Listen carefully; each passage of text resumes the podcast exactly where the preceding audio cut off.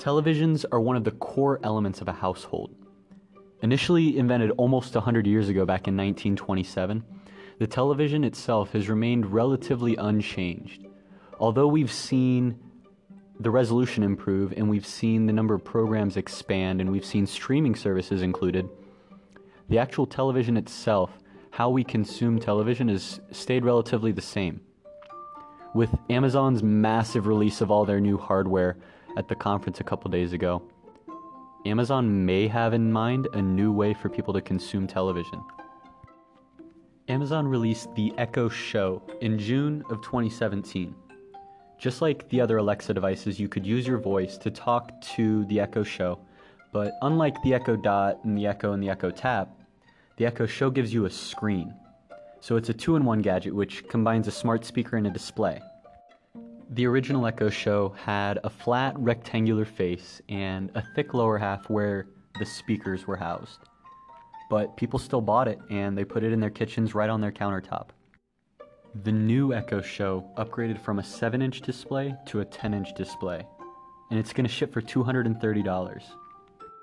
In addition to a larger screen size, they also upgraded the resolution.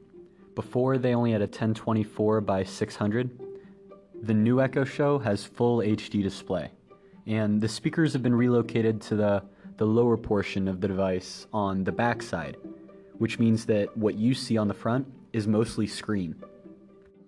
The Echo Show is one of three products, along with the Amazon Fire TV and the mobile app, that's going to work with a new gadget called the Fire TV Recast. The Recast doubles as both a live TV tuner and a DVR. So that way you can get all of the over air television that's already broadcast, like your local news, live sports, or any other stations that are available as over the air television broadcasts. You can cast it on your Echo Show's display. I don't know if you remember, but a few years back, maybe it was like 10 years now, the United States changed how it broadcasts television so that now everything is broadcast. Well, most of the things are broadcast over the air as uh, over the air television. So now that the Echo shows can pick that up, and they've redesigned the show so that it looks just like a screen. Their idea is to place it in your kitchen, and then anytime you want to hear the news, you just say, Hey, Alexa, turn on the news. What about remotes, though? Most people are controlling their TVs using remote controllers. They point and click, and then an infrared beam goes from the remote into the television, telling it to go to a specific channel, to turn up the volume, whatever. Would people using the Amazon Echo Show need to use a remote? The answer to that is no.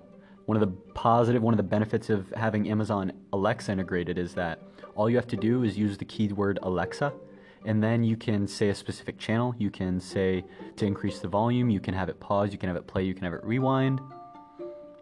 But there's an entirely new way to interact with the screen.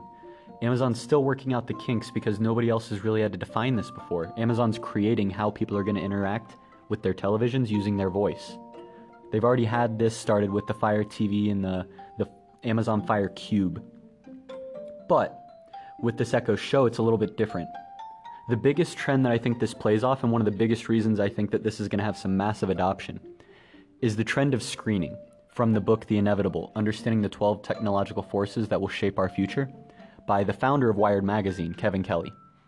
The concept is why would you have a flat surface that is static when you can have a flat surface that dynamically changes content depending on who's looking at it, the time of day, or other contextual features?